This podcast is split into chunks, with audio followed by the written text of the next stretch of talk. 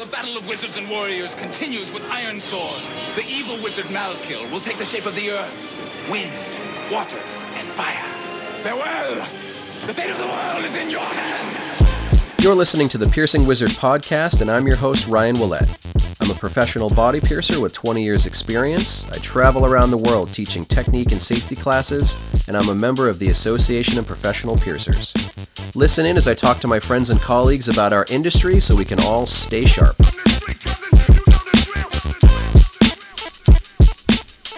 Hi everybody, how you doing? And thanks for coming back to another episode of the Piercing Wizard Podcast.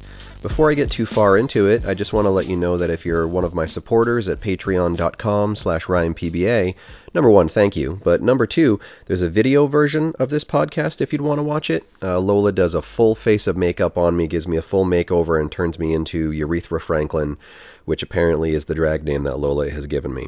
So you can go ahead and check that out. It's a really fun video episode, uh, but we've also got this audio episode for you too if you'd rather just listen to it as a as a podcast. Um, we talk about a lot of different subjects. We'll get into all that in just a minute. Um, I am getting ready to leave for the uh, G E P conference in Brazil. I'll be there for a week. Uh, I'm going to try to grab some content for you there, and then it's off to um, my my private day of classes in uh, Chicago or the Chicago area on Monday, September fifth. That's Labor Day. If you'd like to sign up for that, uh, registration is still available. You can go to ryan p b a dot com or you can email me at ryan p b a at gmail dot com. Uh, full day of classes, so I'll be doing open techniques workshop, talking about how to mark for symmetry, perform surface piercings, use septum clamps. A, a wide variety of topics can be brought up in one of those open techniques workshops. I'm also going to be doing my ethical sales strategy class with a lot of different tips and tricks on how to sell all that really nice jewelry that you bring into your studio. Uh, more stuff too, you know, bevel theory, needle bending is going to be a big focus. I'm going to bring a bunch of tools, a bunch of material, so you can try this stuff right in your hands. Uh, and registration is open now, so go ahead and check that out. After that, uh, B M X net in Germany, and happy to say I'm bringing my uh, my other piercer, Evan Quino, with me. So if you are in uh, Germany, say hi to me, but also say hi to Evan. He'll be a first-timer at B M X net, really excited there. Um, I don't know if I should really tell you another little bit of news, but as a teaser, there's going to be a new scarification instructor there, and I think we're going to be doing something pretty cool. So I'm looking forward to that one. Uh, n- more news on that one as uh, we get a little bit closer. After that, I'll be at U K A P P in Manchester. After that, I'll be doing some online curriculum for Professional Piercers Poland. And then after that, probably doing some online curriculum for the A P P. So busy. Probably too busy. Probably should take some time off. Uh, speaking of which, I also have a new video coming out for you at uh, patreon.com slash RyanPBA on the Archmage tier.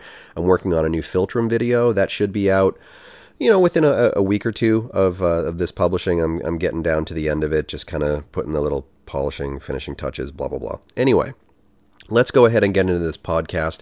It's a really fun one, and like I said, there's a video version on Patreon if you're more interested in that. It's available on all the tiers, two dollar tier all the way up to the fifteen dollar tier, so check it out if you're interested. Uh, it's kind of like a, an Ask Me Anything sort of a thing, but they're just kind of different subjects that I've accumulated through conversations and comments on, uh, you know, different forums and submissions and all that stuff. So we talk about central eyebrow and bridge safety, uh, how long does it take to write a class, navel rejection and when it might be appropriate to re-pierce, anodizer safety, Uh, comparing different manufacturers for staple pieces. So, you know, if you can get uh, a flat back labrette from five different companies, how do you judge those different companies? How do you pick the company that you actually order from? We talk about that. Um, how often do you disinfect? What are the different protocols for disinfection? Uh, viability for different kinds of industrial piercings. And then how to uh, maybe cut costs around the shop, but in a safe and responsible way. So it's a really good podcast. Uh, Lola and Urethra Franklin. So go ahead and check it out. All right. So we're recording a new podcast. Say hi to the... Ah, that's very close. Hi. You know, it's not the, the microphone is here. I know, it's just I tried to sell my own face really big. Oh, okay. Okay. Well, we're recording a podcast, and um, whilst we record a podcast, Lola's going to do my makeup. Yes. So microphone is there, just so you know. Yes. Okay. Go. Okay. Commence. Do my makeup. Um... We have a couple of questions that we got through the internets, through like various forums and people being interested in stuff on Patreon. So we're just going to kind of use a, a few of those general subjects as a jumping off point, and then we'll just, you know, have our regular witty banter. Um, is there anything you want to talk about before we start getting into this? You know, there are a lot of similarities between piercing and doing makeup, more so than I realized before I started watching. Big um, person voice. I have a big person voice. I'm an adult.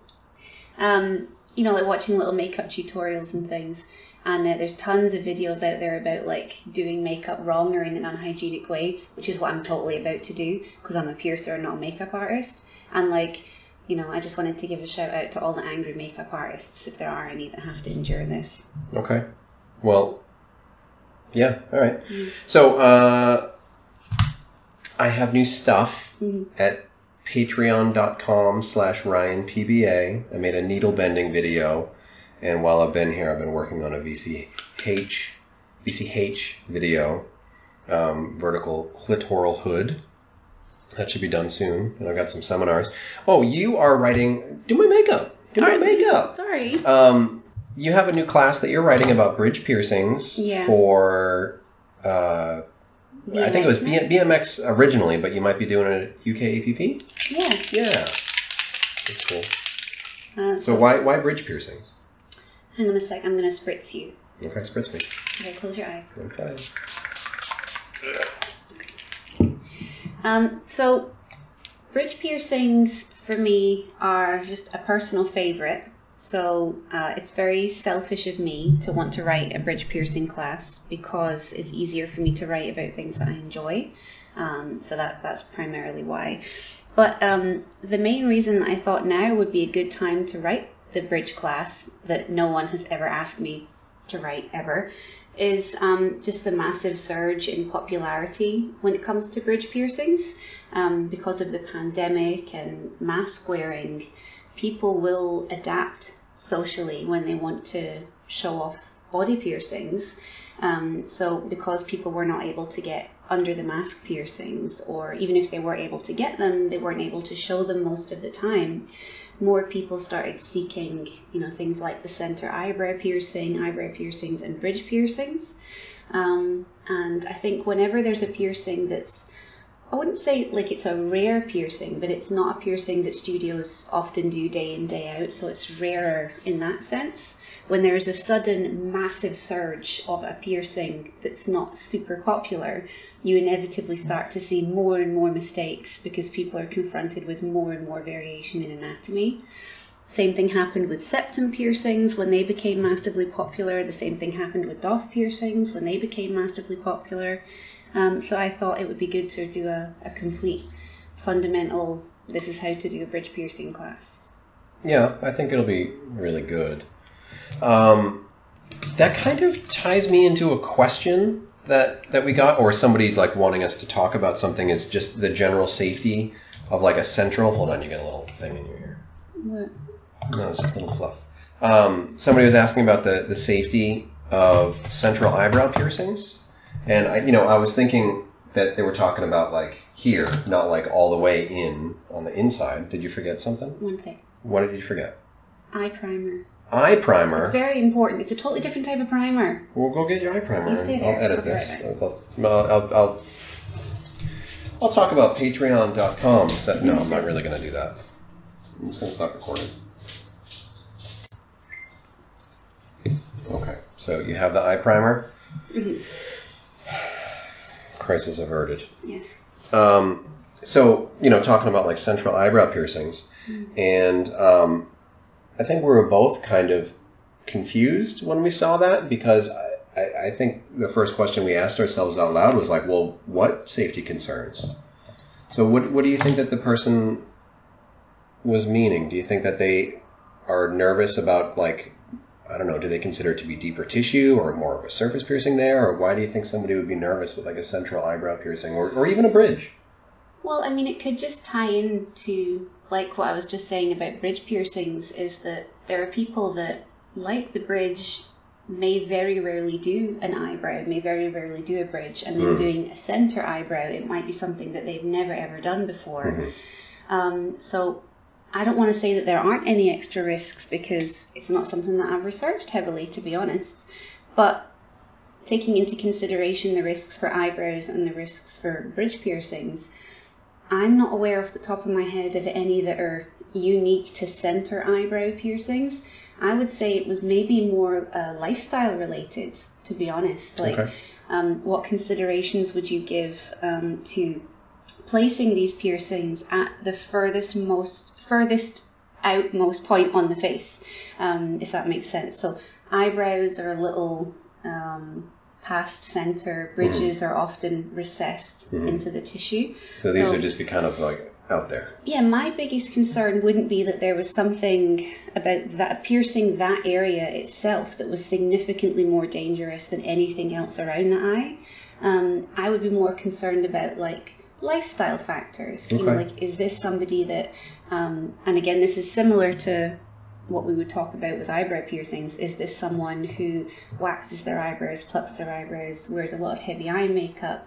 Um, what style of glasses is the person wearing? Mm-hmm. Um, are they required to wear, um, like, you know, some people have to wear goggles as P P for work, that kind of thing. Yeah. Um, so my my first thought would be more like the practical, um, you know, what is it that happens when they leave yeah. the studio? Well, that makes sense, because anytime I do anything on the face now, I really have to hammer home.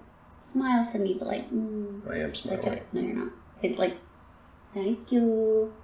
Um, anytime I do anything on the face now, I really feel the need to drive home, like, be really careful not to bump it, especially during the first few days when you're not going to be used to it being on your face.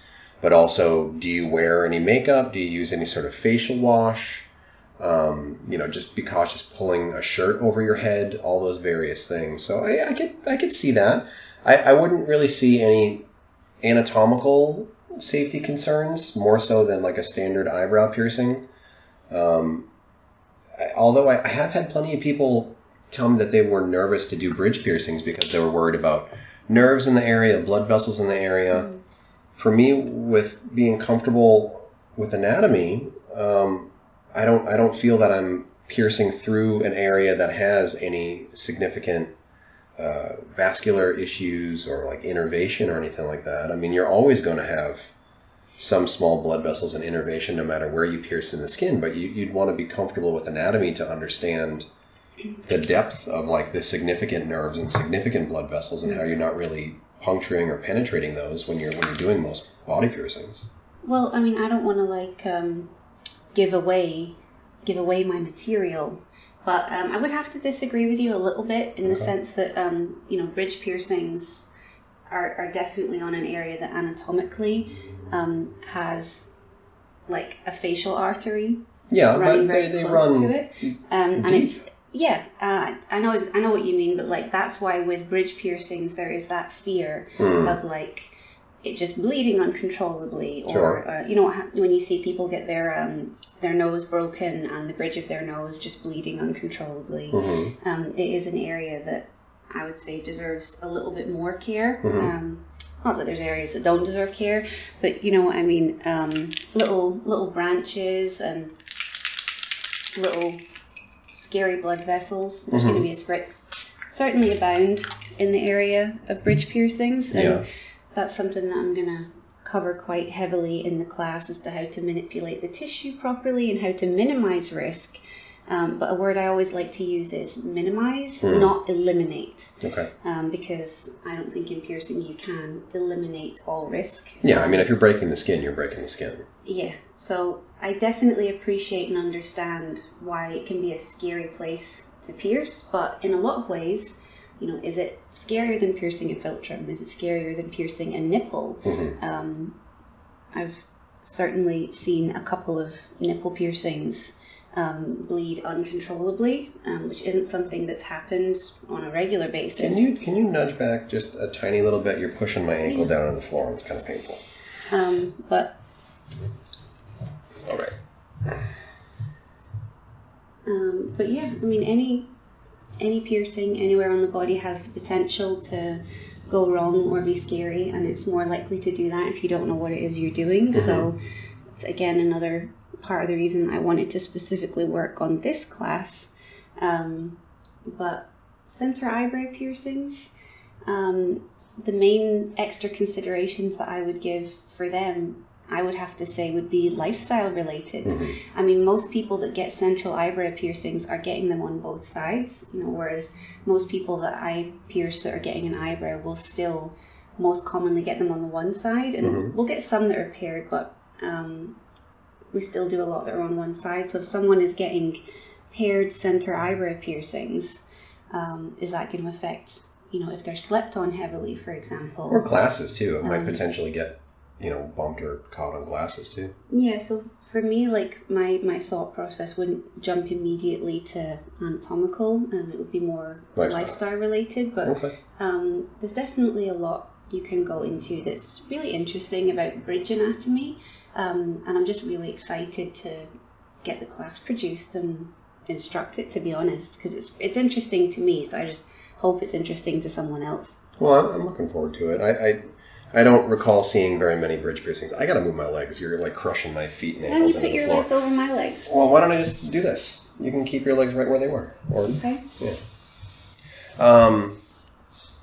So, when you write a class, that, okay. So we, we we just came back from the A P P conference. Um, we've taught loads of classes in the past. You, you know, you've been on the administrative team of an organization. I've been on an administrative team, so you kind of see how the sausage is made when it when it comes to curriculum. When it comes to curriculum, how long does it take you to write a class? Like, let's say this is a ninety-minute class on a subject you're already pretty familiar with. Like, how long does it take you to prepare something like that? I mean, it depends really, because sometimes I I would say. Um, The bridge class I've been working on in my head for like a very long time, and I've been gathering um, like data and photographs and video and, and that kind of stuff for a while now. But in terms of like the actual visual presentation, um, that I'll work on for... That's a hair! You have like a tiny bit of fluff. Um, mm. That I'll work on for about uh, a month. Okay. Um, so I'll spend about a month creating um, the, the presentation itself. Mm-hmm. and um, working on the running order of the presentation and how it's going to be delivered.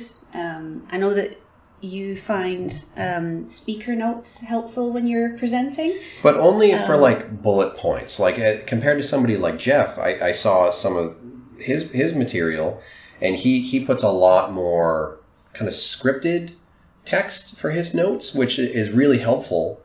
Um, but for me, I, I I'm more of a walk and talk animated person, and I want to feel a little bit more spontaneous. I guess the downside is sometimes you forget that one or two, you know, one or two little things that you wanted to hit on, though. Well, I think that's interesting that, um, like, Jeff has a very heavily scripted style. Your style is to have more bullet points to help keep you on track. My style is to have no notes of any kind, because as soon as I start, if I'm doing a presentation and I start Uh, reading the notes, I'll immediately forget what it is that I'm saying, and then I'll just be reading the notes, and then everything will fall out of my head. Mm-hmm. So what I have to do, do a big smile for me, thank you.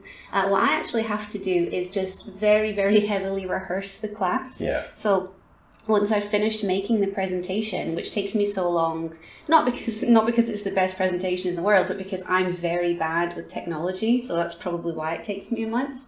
Um, is I'll then have to like rehearse the class um, and learn everything that's in it, and like remember what's coming up on all of the next slides. Mm-hmm.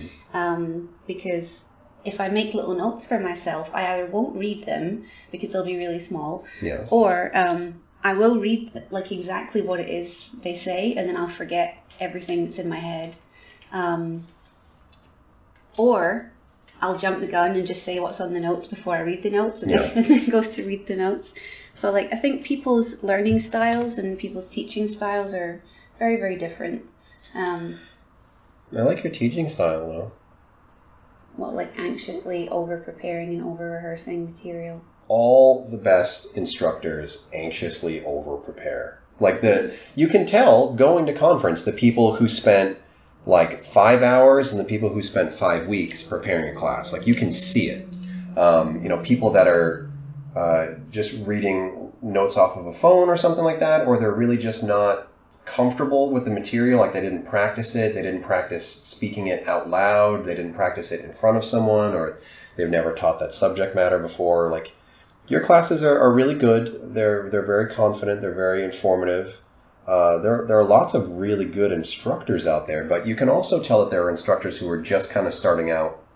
Sometimes my fear, constantly thinking about like that, what's the next generation of education going to be? The next generation of leadership? Like, there's the balance of, well, they, how are they going to become experienced if they don't, you know, do it and try it? And, you know, occasionally not do a great job, get constructive criticism, and then they do better the next time. How do you, how do you create that next generation without having that learning process for instruction? Um, sometimes it's a little bit painful to watch. I know I went through it and it was a little bit painful to live through, like instructing classes and not really knowing how to deliver that information. But um, I think you're a great instructor. Thank you. You're welcome. Um, just trying to figure out what I want to do with your eyes. What's one of the options? Well, they're not up to you. Um, so for other piercings, I uh, I wanted to kind of say it on the podcast. I, I've been getting multiple requests for like navel and floating navel um, information. And if, if people are already on my Patreon, I already made um, two full narrated and subtitled videos, one on Uh, traditional navel piercings and like more of like a vertical forward facing placement, and then also I made a video on floating navels that kind of like, how would you even say it, downward facing kind of position, like a horizontal. Yeah, maybe not totally horizontal, but you know, one where you can see both sides of the jewelry facing forward, and one where you really only see the top of the jewelry facing forward because the other is kind of tucked away into the navel. But I have those two videos there. Um, I, I don't know if it's like cyclical or or styles, you know, navel piercings fall out of fashion for six months or a year or something, and then they come back with a, a vengeance, and people are, are nervous about doing them because it's not like a day-to-day piercing. And that could be navels, or that could be central eyebrow piercings, bridge piercings, or, or anything, you know. Like, there are plenty of piercings where there were points in my career where it was like constant, and now it's like a, a rarity, so... Maybe that's what navels are for a lot of people, or maybe it's seasonal. Navels make me nervous. Yeah? Because I'm like, um, I can be quite, uh, you know when you kind of mirror your client's mood a little bit, unintentionally or mm-hmm. intentionally? Um, well, like, for me, navel clients are clients that routinely come in incredibly nervous. Yeah. And that makes me nervous because they're nervous, and it's the two of us. And if they have this mega nervous energy, sometimes it makes me nervous, which is an awful character attribute as a piercer, because you're trying to like make them really calm and help them get them in a good headspace. Um, but I found that, um, you know, like with navel piercings, along with nipples, it can be one of those body parts that people are incredibly insecure about. Mm, their like, belly. Yeah, that um, like I routinely had, I, I literally had a client in just two days ago maybe who said that um, one of their boyfriends had told them they had a weirdly shaped belly button. And uh, I just remember, like, you know when you kind of, you you don't have a filter on your brain and mouth, and I was just like, what a dick. Yeah. You know, like, well, you don't, so fuck that guy. Like, yeah. There's nothing else, there's not, nothing so, else you can say, is there? As a side note, before we talk more about navels, like, what is it with men thinking that they can just like tell their, their partners, like, you know, oh, is there something wrong? Do you have a medical condition? This and that, whatever. When it's like, dicks are like some of the weirdest an- anatomy ever. Just like, if anyone out there listening has ever been told by like a partner, like by a, a, a male partner, or whatever terminology. Anyone with a penis. Anyone with a penis has, has told you that there's something weird about your body. Remind them that their dick is weird looking. Yeah. So, you know, shut up. It's like a little xenomorph. Yeah.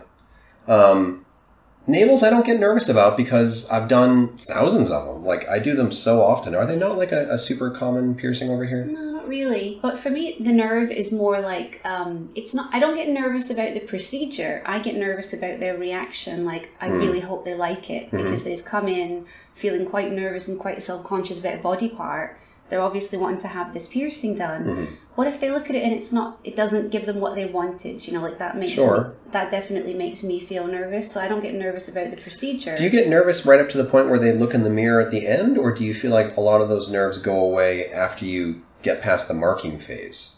I think I feel nervous right up until they look at it. Okay. I feel like, I mean, when you're marking and you can give someone a really good idea of how it's going to, you know, look, I'm very detailed in my marking as much as possible, so I try and go beyond just like tiny dots. Mm-hmm. I'll often draw on larger pieces of jewellery to give people an idea of the scale. Yeah. Um, so I like to make it as, as, as little of a surprise as possible as to what it's going to look like. Um, but yeah, I get with navels, I get nervous. I would say more, I'm definitely more nervous about navels than I am with nipples. Okay. Um, but it's just one of those things where it can mean so much to someone. I just so badly don't want to screw it up. Sure. And then ironically, that's well, the thing that's going to make you nervous. What's your concept of screwing up with a navel? Because like you're, you're a really skilled piercer, and I wouldn't imagine that you would, air quotes, screw up a piercing to the point where it wasn't viable. Like what what is a screw up for you? Like they just don't love it? Or I just mean screw it up in the sense that it's not whatever it was they were thinking in their head. Okay. Um because I can convey what I can do and they can convey what they want, but sometimes those things they don't align. They don't they aren't perfect with each other. For example, say someone has a lot of scar tissue on their navel for mm-hmm. whatever reason. There's tons of reasons that you might have a scar there.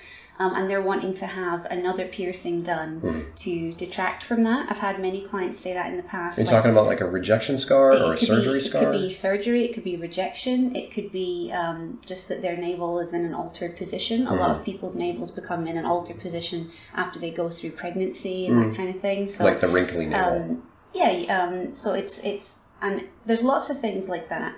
And um, I can convey like, well, I need you to look up, look up with your eyes.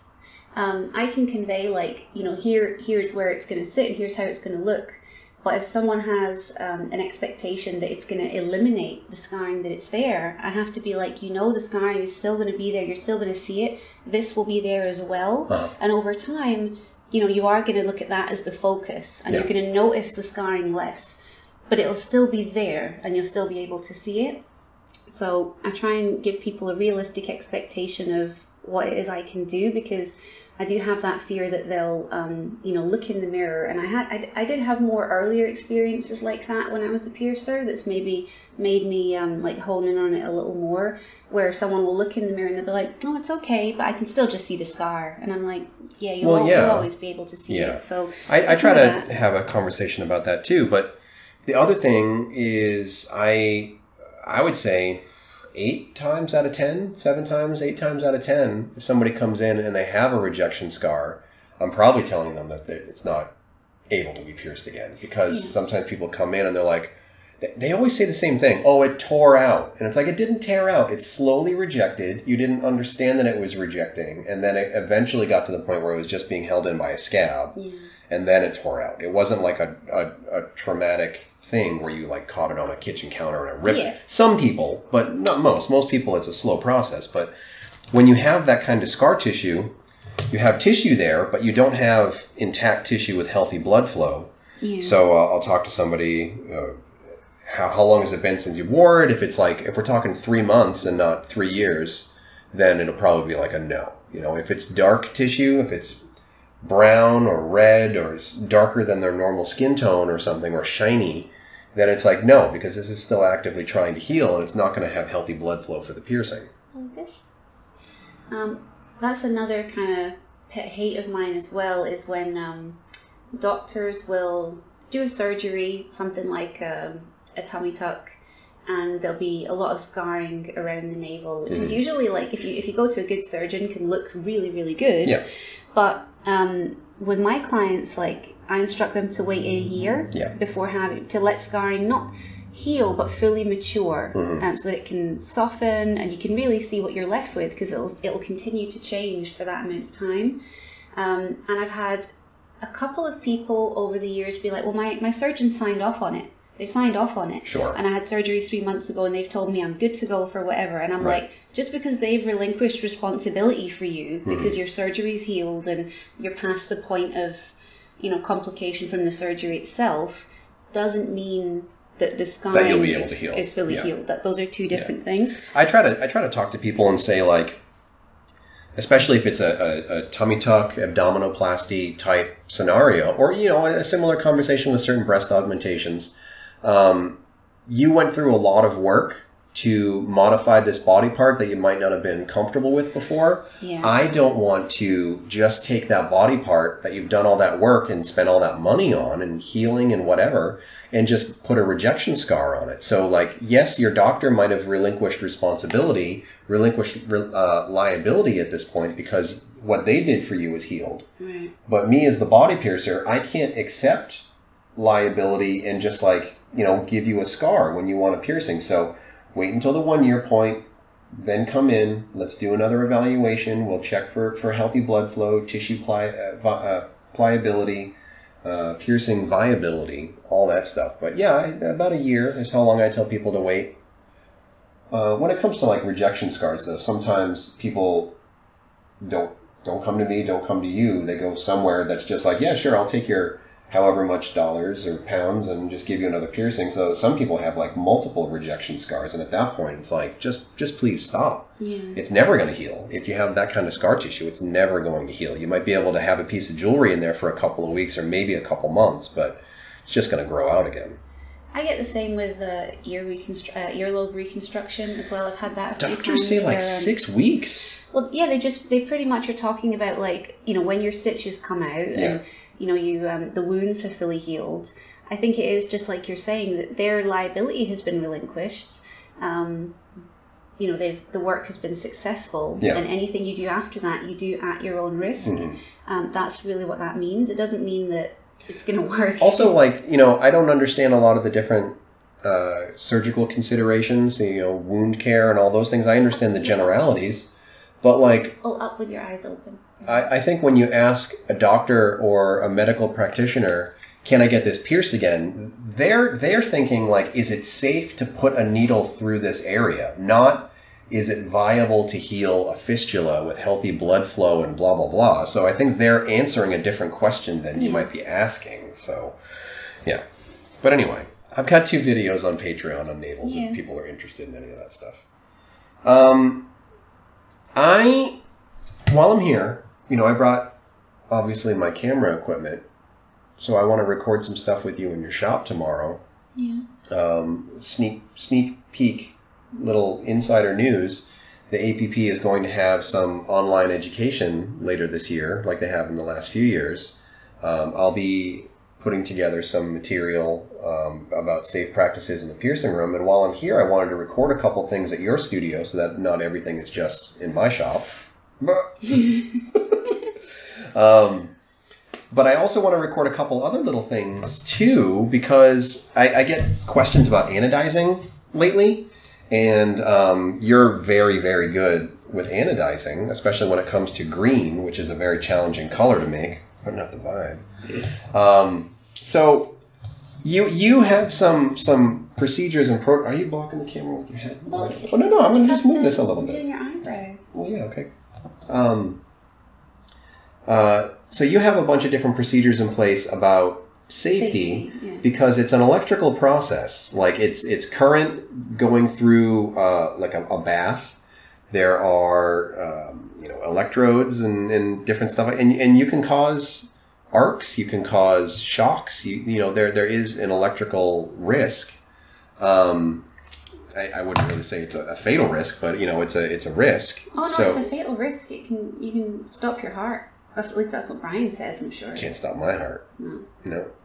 It beats on as long as you love me. Mm-hmm. Anyway. um, so... What are what are some of those safety protocols? Because for me, it really, it's just rubber gloves and pay attention to grounding. Well, that's the interesting thing where you say rubber gloves, is that at that point, if I was if I was Brian, if Brian was here in spirit, he would tell me to tell you that, you know, not all rubber gloves are created equal, and the marigolds you use to wash your dishes are not necessarily, you know, electricity proof. Mm-hmm. So um, one thing, if you're going to even bother with gloves, is to make sure they actually do something. Mm-hmm. Um, otherwise, there is no point to them. But for my safety procedures, I uh, have to credit my dad with them, because um, he's where I got the the frame of, of mind of um, you should never be more than one mistake from death. um, because he's a diver. And when he first started diving when I was younger, I was like, Dad... Wait, don't you mean only one mistake away from death? Is that not what I said? No, you said you should never be more than one mistake away from oh, death. I meant, oh, I meant you should never be um, only one mistake away from death. You're right, is what I meant. And uh, when he started diving, um, I was like, you know, how are you not going to die whilst you're diving? You know, what if something happens and, you know, you're you can't get oxygen or there's some kind of thing? And he kind of talked me through that, all of the various fail-safes and, and um, situations that are in place for, for stuff like that, and all the things that would have to go wrong in order to result in death, basically. Were any of them a giant squid? Uh, no. no. Um, so uh, for me, when it comes to like operating dangerous equipment, that's very much the, the thought process that I follow, is that I should be able to do one thing wrong. I mean, it's a bad idea, but I could do one thing wrong by accident because I could make a, I could make a mistake mm-hmm. and nothing would happen. I could make two mistakes and nothing would happen. Um, so with my anodizer, it's always off at the wall. Mm-hmm. The dial's always set to zero, and my anode and cathode are unplugged, no. um, and they're kept separate from each other. So if I turn on the unit all of a sudden, nothing's going to happen because it's off at the wall. Mm-hmm. Um, if I turn it on at the wall and I've accidentally left the unit on, uh, the dial's set to zero, so nothing's going to happen.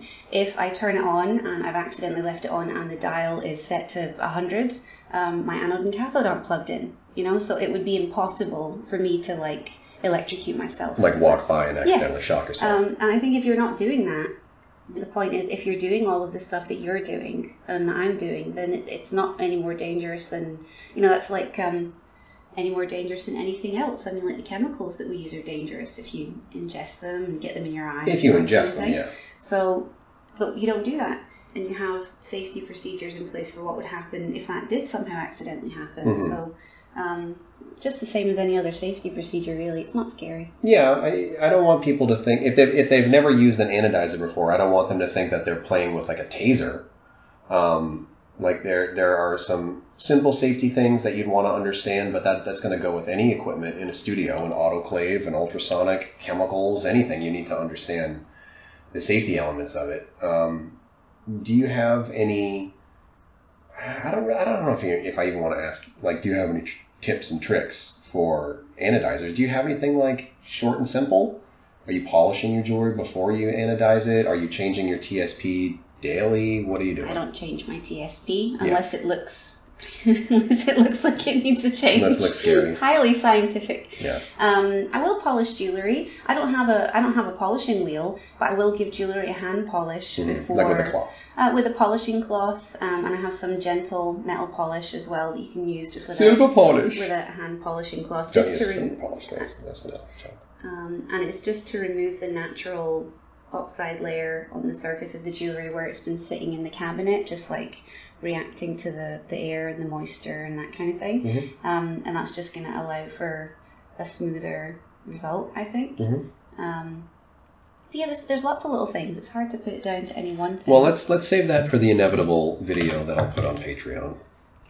Um, let's see. Company preference. Somebody was asking, like, all right, there are plenty of companies out there, gold companies, titanium companies, that make essentially the same item. But, you know, you're not ordering from just, like, whoever has an item. Like, you have your preferences for who you're ordering your labret backs from, your barbells, your, your rings, your prong attachments, bezel attachments, cabochons, all, all all this different stuff. You have your preferences. So what are some of the factors that go into that? And to start it off, I'll say that for, like, prong settings, I want them to be as low profile as possible, and I don't want them to be very pointy. The the prong that wraps around the stone, I don't want them to be pointy and catch on things. Open up for me. Um, I find that quite a hard uh, question. Oh god, that feels terrible. Oh my lord. I'm just doing your water line. Okay. I gotta do the top as well. Thanks. So just you know, just uh, relax your eye. Uh, I can't relax my eye when you're trying to put a thing in my eye. Oh my lord. You do this every day? Okay. No, I'm relaxed. I can't do it. Um, well, okay. f- for me, for the uh, for the, the I'll wait for the ordering thing. Yeah. Um, Just fucking do it, man. There's a lot that goes into it. Um, so, like, I don't really feel like I could say what it is, like, oh, for everything. Oh, like, God damn it. All right. But I think having consistency for clients can be good. So, for example, there are certain things that I'll always get from certain companies just because it's an item that I sell a lot of. Mm-hmm. And I want my clients, if they're getting spares, if they're getting replacements, to not be confronted with a slightly different one each time. Sure. Like the white, like my white opals, I'll always get from Neo Metal. Mm-hmm. I might get other colors and things when I make, well, I don't really want to talk about brand names too much. But, yeah, sure. You know, I, but I might get, if I'm ordering from a different company, I might add on some fun colors and different shapes and sizes that I wouldn't usually get if I'm making an order just to, to get, you know, variety. Yeah. But things like, you know... Like Staples. Yeah, like... Staples, uh, you order from staple companies. Yeah, I would get from the one company just so that it wasn't constantly changing, because I have had that before, um, you know, years previous, where you would get, like, white C Zs from different companies, and they just look the tiniest bit different. Yeah. And if we're doing, like, paired lobes, paired nostrils, it just, it won't go. Um, so if you need uh, little replacements for people that have... Um, a style of jewelry that you no longer use. It's just helpful if your staples are consistent for me. Yeah. Um, but I like to I like to try new things all the time. So I don't like to try new things. I like to try new things out of necessity. Like if one company kind of prices themselves out of viability for something. Um, when gold prices really started to hike up a few years back, that's when I started okay. looking at other vendors for like my prongs, because I. I a white gold two millimeter uh, prong set C Z was like a staple item. And if those start to kind of tick up in price to the point where it's a little bit outside of the price range that customers will be comfortable with, I started looking at other vendors. But then when I would bring in those items from other vendors, I wouldn't like it because, as an example, with prong sets, you know that you get those companies where they're very low profile and some that really stick up. Or some that really have like a, the bottom's not very flat and it tends to rock from side to side, or the the actual piece of metal that they, that is the prong of the setting is very pointy and it tends to catch on like towels and clothes and fluff all the time. Yeah. Um, so that's that's what goes into it. Reliability, dependability, it's not always the price. Sometimes I will pay a slightly higher price because the, the viability is where I, where I want it to be. When it when it comes to other things like, um, like let's say the the pins on on a threadless piece, like I want them to be consistent. Um, I don't want to deal with a company where I'm going to have a lot of pin breakages. Sometimes if it's a new vendor, you can you can have issues with that. I think every time a new vendor comes out where they do pin style jewelry, there's always this inevitable phase where some of their pins break because it's a learning phase, it's a learning process, but. Um, most of those companies will figure it out really quickly because they're sick of having to do repairs constantly. Um, but I think it's a learning process for us as piercers too, because, you know, I can have like, you know, six or seven different companies. Their pins might be made of completely different materials. Um, so it's important for me to be familiar with how I'm bending the sure. the various brands, because they're not all bent the same way. So Steel I think pin, fourteen karat pin, ten carat pin, eighteen carat pin yeah. I've had before, and then there's, you know, solid titanium pieces, mm-hmm. and they are going to need to be bent and handled slightly differently. So if people aren't aware of that, and if they're just applying the exact same bend and going, oh, this company's terrible, you know, I'm getting a, a terrible bend with this, but they're doing the exact same bend as they would with sure. with a titanium piece to a gold and steel piece or a solid gold piece. I just think that it's worth, you know, trying out different things if you're if the material that you're bending is literally a different material. Um, Other stuff with vendors is, um, well, okay, maybe I can talk about a couple different things that have frustrated me. Not listing any specific vendor, but um, it's frustrating when the prices are not consistent from one order to another. Mm-hmm. Like I understand market prices changing and all that stuff, but sometimes if you order jewelry every month. If the price is different every month, that's that's not market price. That's not market fluctuation. Mm-hmm. Um, that can just be, I don't know, some weird thing. That that's frustrating because we're doing an eyeliner, so you have to relax. Oh, that's right. Um, look down. Customers really need like a consistent price on something. If they come in in January for like a, a flat back, and then they come in in June for a downsize, I don't want the flat back to like, you know, have an absurd uh, price fluctuation. Um, I feel like in the U K, I have a little bit of a well, a similar experience, but with the, the exchange rate. Yeah. You know, like the pound against the dollar right. can fluctuate so much. I that, don't think that about that al- stuff. That can also cause a big fluctuation in price, like buying a, a gold ring from a company one year. Yeah. Um, even if the price of the gold piece stays the same, if the pound or the dollar strength changes, I'll what be paying you, a different amount. What are you holding against my face? I'm holding can up I... your eyebrow so that your eyelid doesn't, oh, okay. so that you don't um, get stuck. Yeah, I don't. I don't think about that. Like being, you know, a U S piercer ordering essentially everything from U S companies. Uh, Clients are quite understanding of, of that though in the U K because they, they know that it's not me that's charging more. Like I'm not. Yeah. I'm not getting any more money. I'm just. It's the thing costs more. Yeah. Um. So that's something that we've we're sadly going to just have to keep on getting more and more used to. Suckers. Um. Yeah. Little things that I, I really appreciate is um, uh, just reliable customer service yeah. is like a huge thing for choosing a company. If I have a breakage or if I have an issue, I want to be able to talk to a person and I want to be able to get an answer for like, when can I get it repaired or replaced? Um, I, I'm very understanding and flexible when it comes to like manufacturing wait times because, you know, the world is ridiculous. But if like if something that I already bought breaks and you can't even like tell me anything about like repairs or whatever, that's that's probably not a company I'm going to want to deal with again. Yeah, I think if your studio has a replacement and repair or replacement repair policy, which you absolutely should have on paper before you need it, um, that can help me determine whether or not I'm going to work with a company. Is I'll contact them and say, you know, what is your policy with this? So I can see if it aligns with what I um, can deliver mm. um, to my clients, because I, I can't be promising them something that I actually can't do for them all. Um, so that's another thing to reach out and ask about is, what's your policy if this happens? Or can I access it? Or is it displayed on your website? You know? Oh, you know what else drives me nuts too? When there are slight variations on like true sizing. Like if you order a, a shaft length and like one company is consistently like a quarter of a millimeter different than every other company, like that stuff bugs the shit out of me. If I order quarter inch, I want to get quarter inch from basically any company, you know? Mm-hmm. Um, all right, so that, enough of that talk. That's another one. Disinfection. Somebody was asking like, what's the frequency of how often you're doing certain things in the studio? So I think the easiest way to break it down is to just say that something that I, I terminology I picked up from you when we were doing that A P P class on disinfection for the online curriculum. And what year was that? twenty twenty or twenty twenty-one? You know, it must have been twenty twenty. Okay. Well, the twenty twenty A P P online curriculum, we did a, a disinfectant class.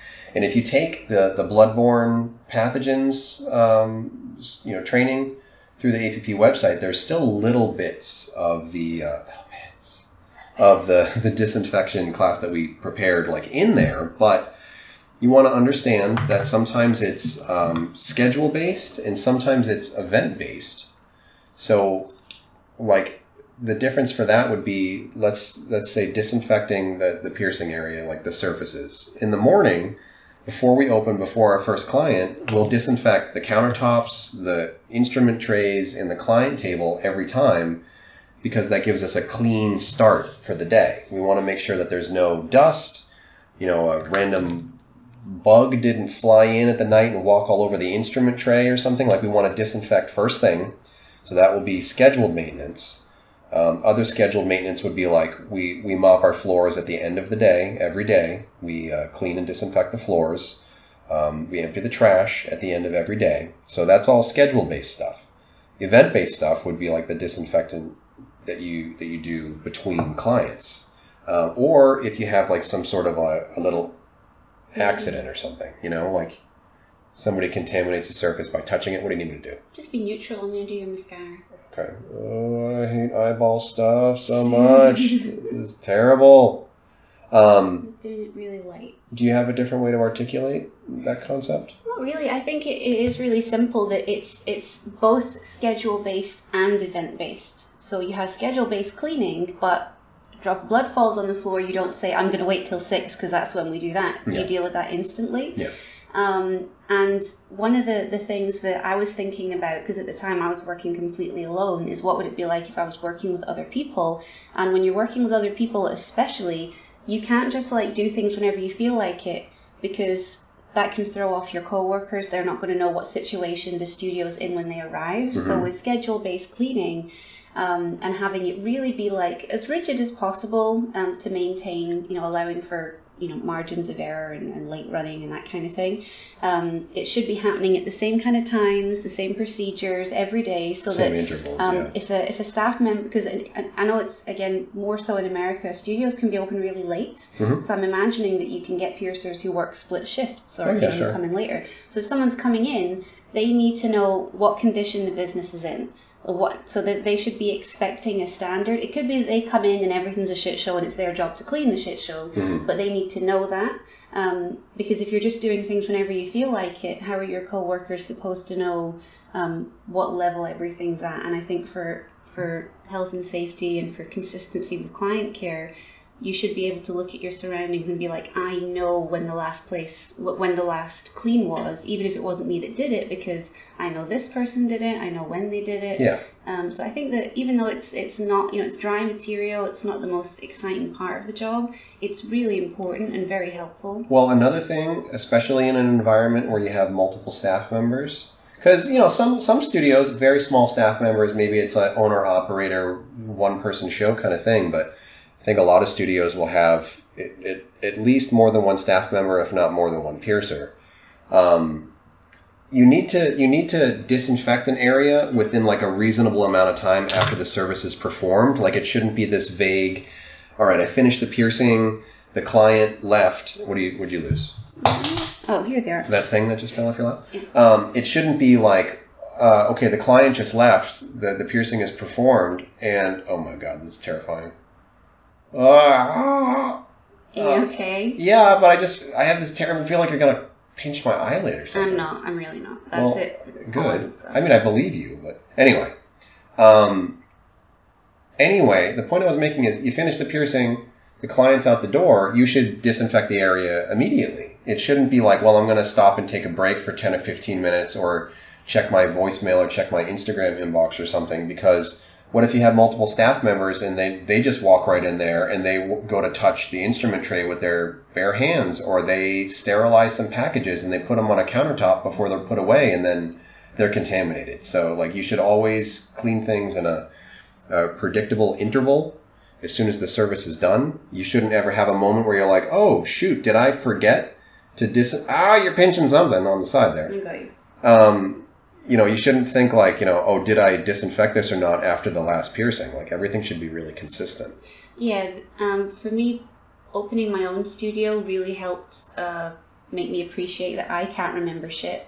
I and, like, even though I'm just working on my own, yeah. I leave myself notes and reminders all mm. the time, like, every single day. Um, so I, I think, and it's it's the same with lots of studio systems that you think that you, you don't need because you're only small. Um, so you're like, oh, I don't need that. You know, I'm just a small studio. That's something that a big studio would need. I've been in that situation a bunch um, where I'm like, oh, I'll just remember. And it's like, no, I won't. I, I won't remember. Yeah. I can't trust myself to remember anything. So, um, you know, having the same systems in place as a studio with ten members of staff when you're just one or two people um, isn't isn't overkill. It can no. actually make your day run a lot smoother and, and just make one less thing that you have to think about, which yeah. we could all we could all use. Well, another really important thing, too, is if you're in a studio with more than one, if you're not just the sole proprietor, owner, operator, um, every single person that would work in that area, but even just enter that area, every single person needs to know how that area can be interacted with and how it needs to be cleaned. Um, you shouldn't have a staff member, like, like let's say in my studio, I have, uh, you know, Lily who does tool processing and packaging, things like that. And if she goes to, to take one of those items that she sterilized in the, the sterilization area and goes into the piercing area, she needs to know, okay, I can put this down on this counter because it's been disinfected between every single use by Evan or Ryan, and not just like this vague, like, I don't know where I can put this. I don't know what I can touch. I don't know what's clean. I don't know what's contaminated. Like you, anybody entering a work area needs to know all those safety concerns, and it should be... Uh, a, a trained thing and, and a documented thing. Mm-hmm. This is so terrifying. No, it's not. To you, it's not. You you have tweezers next to my eyeball. Cut off people's skin. Just cut it off. You just cut it, you just cut it off. How is this scary? It's not their eyelids. Oh, man. This just feels like I have glue on my face. Um, shit, I feel like there were other subjects that we yeah, didn't write down. No, there. What? We got See, them all. No. Yes. Well, we didn't get... Um, industrials? Yeah. Did we talk about industrials? No. Let's talk about industrials. They were like a whole thing. Um, this is your handwriting. You wrote yeah. this down. So, industrials. What about them? Um, number one thing I want to say about industrials is if it's two piercings, that's two needles. That's not one needle, no matter what. And a, a really good point that you brought up that I never, ever thought about because it was never articulated this way was it's not because of germs and bacteria. Like, your argument against using two needles for an industrial shouldn't be, well, it's that one person's blood. Like, where's the safety issue? It's the degradation of the sharp end of the needle. Well, it's also the... the bacteria as well that you're driving um, into the yeah like taking a contaminated needle. We we actually, you and me talked about this a couple of weeks ago, remember? So when you pierce somebody, their skin isn't sterile. Yeah. No, it's disinfected. Yeah. But it's not sterile, so there's yeah. a reduction of bacterial life. There's not complete destruction of it. Mm-hmm. So when you pierce into someone, the needle becomes contaminated not just with what's on the inside but what's but what on was the outside on their skin. And then by taking the same needle and driving it into another point of skin, you can be injecting very deeply into the body um, bacteria that was left on the surface. No. And that can cause really serious infection, even if it's on the same person. A lot of people don't know that. Well, apparently I didn't. We talked about it. Yeah, I know, I know, I know. Uh, That's but, Ryan knew it. But also, another factor is, uh, you know, there are some studies that you can look at online. Brian Skelly has shared some. I've talked about some in my, my bevel theory classes. Um, the needles degrade really quickly. Mm. The reason they're so sharp is because the cutting edge is very, very thin, which means it's very, very fragile. So if you're pushing that through a client, when it exits, it's going to be degraded to a point. Maybe not to the point where you can see it with the naked eye, which is right where you're putting that tool. I got it. One of your eye- eyelashes isn't behaving itself. Well, uh, so, you know, you might not be able to see that degradation with the naked eye, but it's definitely there. Uh, and then if you use that same needle to drive into another uh, part of the body, you are potentially and significantly increasing the tissue trauma. Um, so, you know, just don't. Don't. Just don't. Stop it. Stop it. Stop. Cut it out. Don't you dare. Um, yeah, one needle, one poke. What are some other tips that we can give people in an audio format for industrials? Well, um, industrial piercings break a lot of rules. There's a lot of... I'm going to put my pinky up your nose. Like piercing um, non-perpendicular? Yeah, and, um, and I actually remember because it was the first class that we ever taught together years ago at U K A P P. Um, I, I made like some little short videos because I'd never taught a class, so I wasn't sure what I was supposed to do. So I made some like little short videos of me doing piercings so that I could like demonstrate the thing. And it was super awkward because I was like presenting in the video and also in person because I didn't know if it was just going to be a video presentation. Yeah. So I was just like, that's me in the video also. I definitely um, have something in my eye on this side. Okay, okay, it's okay. Very unpleasant feeling. All right, it's just your. Um... Your your eyelashes. It's like just a, a, a bumblebee. Together. It's just a bumblebee in your eye. How's that? Not better. Where is it? In my eye. I can't. There's nothing in your eye. I can't see my eye. Is it I the don't, top or the bottom? I, I have absolutely no point of reference. Is that it? I just pulled off a little floof. Yeah. Okay. I guess it was the floof. Thing. Okay. There you go. Okay. Thank you. Okay. Um. So yeah, I did the I did the video. And I remember saying, like, this is one of those piercings where, like, everything that you learn and everything that you're taught about piercing, you just kind of have to, like, throw it all away. Mm-hmm. Pretend it doesn't matter because you, you break a lot of those rules with industrial piercings. Um, you know, unless you happen to have a large client base of people with perfectly circular three-quarter circle upper ears, yeah. um, you're going to be piercing against tissue that isn't perpendicular, or that, sorry, you're going to be piercing into tissue angles that aren't um, at a right angle to the skin, um, which definitely makes the piercing a lot more challenging. I think it's it's less about the, the overall angle of the ear, and it's more about like the depth angle of each individual piercing, where you're not like lifting and pulling the ridges of the ear uh, in, into an unnatural position. Does that make sense when I say yeah. it like that? Because part of the part of the questioning for for this for this uh, submission was like that they have constant pressure bumps and irritation, and they're more prone to irritation. But I would totally disagree, because like I don't I don't see those issues with industrials, and I think it's just because I've kind of learned through trial and error that it's really important to keep the ear in a natural position when you when you pierce it. Like the, the bar shouldn't be bending or or pulling or folding their ear. Their ear should still be in a completely natural position once the jewelry is in. Well, you know, I think that that concept of pierce the ear in a completely natural, unrestricted position is what caused um, the development of industrials that are pierced with two separate bars. Mm-hmm. And I started piercing that way because that's the way that I was instructed to. And so for years, I pierced industrials with two separate bars, you know, let it heal, come back in six to nine months, get your, your long bar fitted. Um, and uh, I, I can't even remember for what specific reason. I think it might have been working with another piercer. I eventually switched over to just doing them yeah. um, with the one long bar to begin with. And I can't say that I noticed like a significant rise in them failing or not working out, any more so than having the two separate ones, because the two separate ones um, would be at just as much risk of getting knocked and bashed around, or um, being pierced at angles that weren't entirely comfortable or pleasing. That's just as possible to do with two bars as it is with one. Um, so it's it's a really challenging piercing to do, and I think that the two bar method, I don't I wouldn't say people to not do it if they want to do it, but it's like a trick that doesn't really work. You know, mm. people will think, oh, we'll do this and nothing can go wrong, and you're like, no, everything can still go just yeah. as wrong.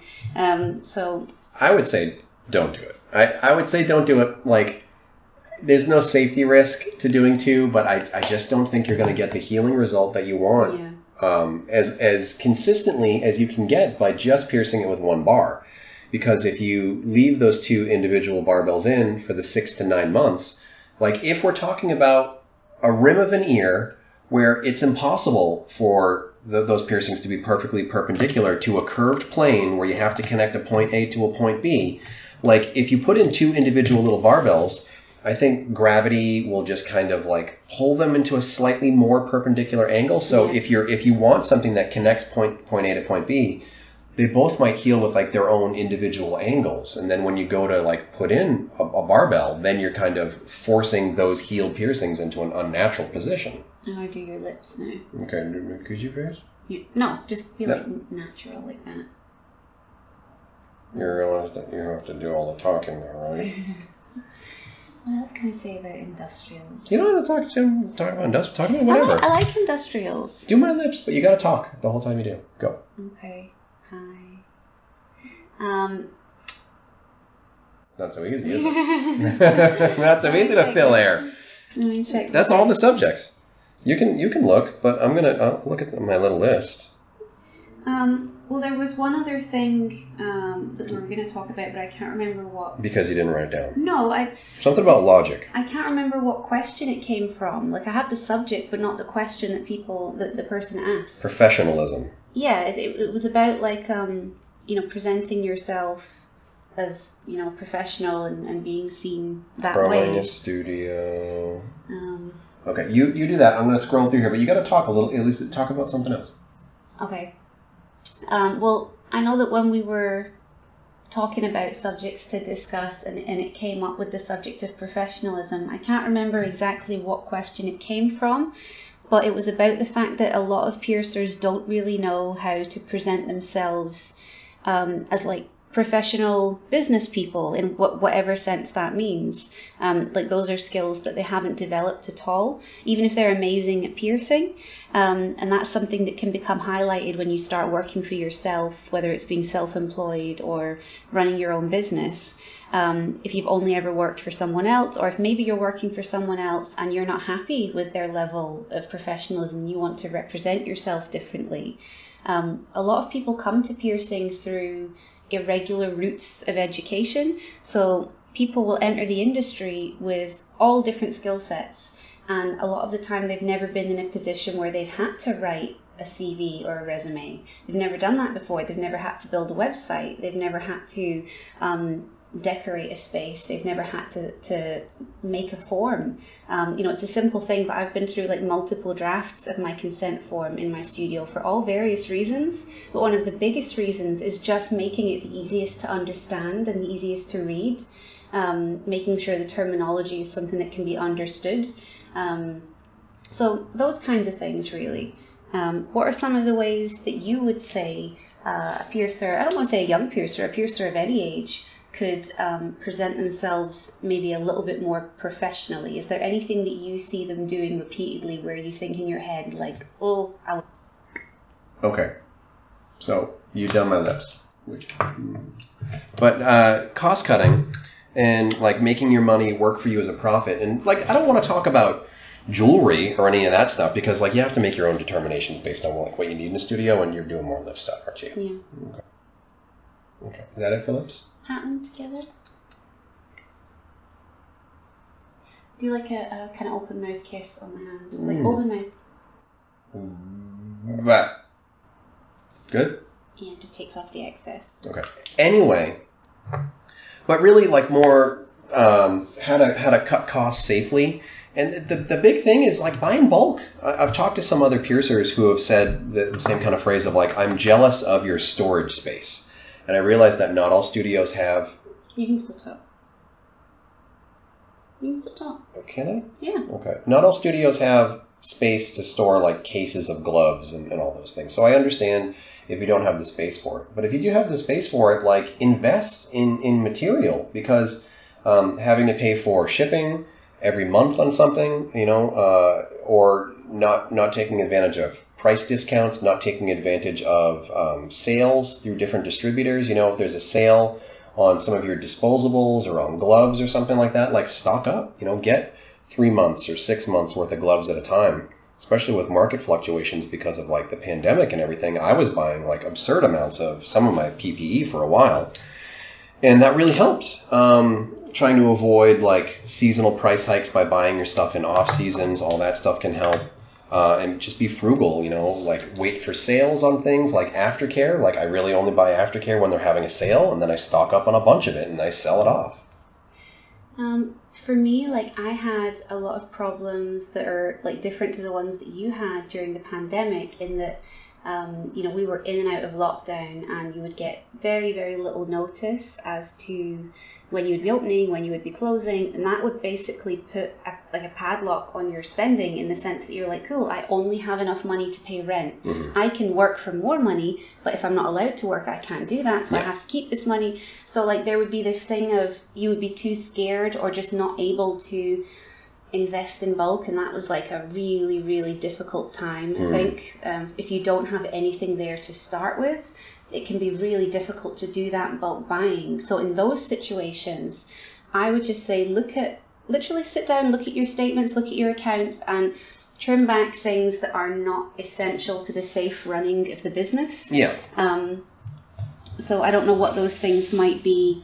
Well, it'll be different from studio for, to studio. For studio to studio, but um, that was what I had to do. Like I, I would sit and go through and be like, well, I don't, I don't need this thing to, to do my job safely and well. It's just a thing that I like. Right. And we all or have... like you don't need a new set of cabinets if you have functional cabinets when what you really need is I need a case of disinfectant, I need a case of gloves. Yeah, so that was my way of, of working through that problem is what do I need uh, and, in, and in the quantities as well. Um, a lot of people don't pay a huge amount of attention to how much stock they have.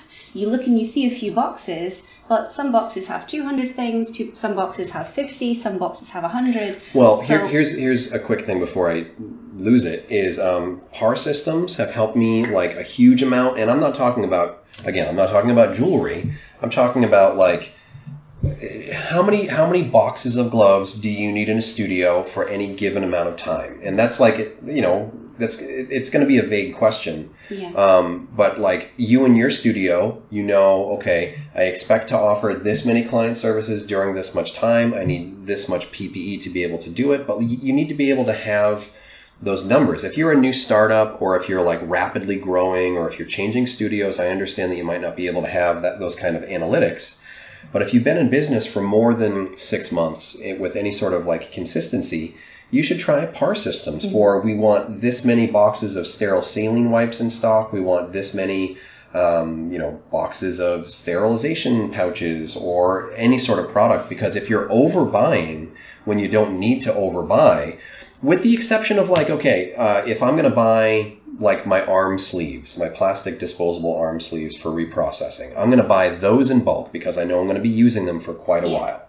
But then at, at the same time, if it's something like saline wipes or, or whatever, like I don't need five cases of those because I'm going to have that for five years. Yeah.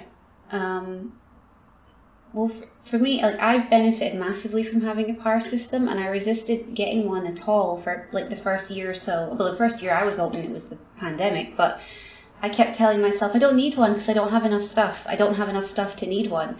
But like that was exactly what I needed because I had so little, it really mattered where I spent my money. Mm-hmm. Um, it wasn't until I actually did the PAR system that I realized that I was doing that thing where maybe you have sixty librettes in one size and five in another, but you're still buying in twenty of each. Yeah. There's There's no sense in that. So, so it's, it's very, even if you have very little money and very little resources, it can be really helpful. Maybe we should explain what a PAR system is in case people aren't used to it. It's a stock a stock counting system, a stock managing yeah. system. It'd be really simple to say, like, if you're if you're thinking about librettes or whatever the widget is in your studio, if you know you need twenty, um, but you only have six in the studio, you know you need to order fourteen. You know, it's as, it's as simple as that. And like sometimes your PAR system can fluctuate based on Uh, turnaround time, like, you know, PAR systems with jewelry with more than like a, a one month wait time can be challenging. It's going to be a spritz. Well, what I actually found helpful as well, I do record, you can, you can have a PAR system on paper. I used to have a laminated PAR system in my old studio. Um, now I have a digital one, but you can have one on paper as well, so it doesn't have to be super intimidating. And even though I keep an actual number count, I also use color coding because numbers on screens melt my brain. So I have um, like red, orange, green. So um, I'll highlight all of my boxes green, and then when I do my, my update at the end of each day or wh- wherever it is you're doing yours, if something is down where I have, you know, a moderate amount, it'll change to orange. If something is down to, I really need this thing, it's red. Mm-hmm. So if I have to make a fast order, I open up my screen, I don't see one hundred numbers that melt my brain. I see six red boxes, and that's yeah. exactly what I get. There are also, in I don't know how it is over here, but in the States, different P O S systems will, will automatically do PAR systems for you. Um, for jewelry, that can be great, but I, you know, I, if you simplify it to something like your disposables in a studio, your P P E, all, all that kind of stuff, um, a PAR system can be really handy because, you know, if you if you are just arbitrarily ordering twenty of everything every time when you only needed five of this, yeah. three of this, but twenty of this, you're wasting your money on a lot of those other things. I mean, some people would look at it and think like, oh well, you know, I'll use it eventually, and you're like, that would be true if you were in a financially stable position, but if you're in a really, really tight financial position, you should be targeting your spending in the most specific way possible to yeah. generate as much money as you can without giving up, you know, your rent money, you know, the, the absolute yeah. fundamental things that you If need. You look at it as like, you know, you have, that's arbitrarily, one thousand dollars a month or something like that. And with that one thousand dollars, you're buying things that you're going to use, like this, you're going to use it all up within a month. This thing, it might take you eight months to use it up. This other thing might take you eighteen months to use it up. That's kind of a waste of your money. Like what I would rather see is you take that one thousand dollars and you spend it on things that you need in a short term so that you can continuously roll, uh, you know, roll your money over sort of a thing. I don't want to have to make long-term investments of things that I don't need right now, unless it'll save me a lot of money with like bulk or shipping, or I got some like great deal or something like that. Like I don't want to spend um, next year's money right now. I want to spend this year's money on this year and make back my money this year. So I think if the question is how can you save money, you know, in a safe way without cutting corners, the question would be what position is it that you're in? Are you having a short-term crisis? Are you looking at um, like a long-term investment in your business? It, it really depends on what it is that your situation is, but um, I think that it definitely helps if you don't have one in place, even if you, even if it just feels like you have eight bits of jewelry and a box of gloves, to just record what you have, because instantly it started saving me money. And it was, I felt so silly for not doing it sooner. Um, and also having a, a good idea of how many piercings you can do. Um, by, and, and what I mean by that is what I was saying earlier, you know, how some boxes have fifty gloves and your, your you know, skin wipes might have two hundred in a, in a box, and then you might have one hundred saline wipes in another box. You know, you're looking at those three different boxes, they don't equ- equate to the same number of things. So do a quick workout in your head of how many piercings could I do today, and how many on average do I do a week and a month, how long will this pile of stock last me? Um, that can be really helpful as well, because there have been times where I felt like I had very little to work with, and then when I've actually worked out, I've gone, okay, well, I can pierce I two, weeks worth I can pierce two hundred people. Mm-hmm. I'm just working on my own, and with the restrictions and things that I'm under, that's actually going to last me, you know, a lot longer than what it feels like looking at that small amount of stuff. Mm-hmm. So um, I think getting to know really, really intimately what it is you have to work with um, is a really good thing as well for helping you not panic buy. Yeah. I think that's what it is people are doing a lot of the time, is they're panic buying. Yeah. And they're buying the wrong stuff. Or they're just kind of um, repeating a pattern. Yeah. Yeah. Like to, to create a sense of safety. I'll yeah. just get more of what I always get. Every time I order, I get this. Yeah. But your needs might change, especially if you're kind of one of those people where you transition from like lots of tool-based to like less tool-based. You're not going to need to continuously buying the same amount of sterilization pouches and this yeah. and that. Like your needs will change over time. So your order should change over time, and you shouldn't be wasting your money by ordering things you don't need right now. Yeah. Unless you get a really good deal on it, and then buy and save and store. Um, I don't want to talk about piercing anymore. No, we're yeah. all done with your face. This is melting my brain. Hi. Look how gorgeous I am. Huh? Huh? How's this? It's very nice. Thank you. Well, you say something. Get in. Get up in there. Hi, folks. Hello. Hello. Uh, so, thanks for doing my makeup. You look very nice. Thank you. I'll take a picture of you. Okay. Um, yeah. So thanks for listening to another episode of the Piercing Wizard podcast. Um, uh, wait. Thanks for listening to another episode of the Piercing Wizard podcast. Lola's going to have a class about bridge piercings ready for this fall. Uh, so if you're going to be at the B M X Net conference in Germany or the U K A P P conference in uh, Manchester, you can look forward to those. I'll be at those same conferences boring you with my normal stuff. Um, you're going to come to my class? Yeah, I'll probably come to your class. You going to come yeah. to my class? Yeah. Okay. Well, then, yeah, it's fair.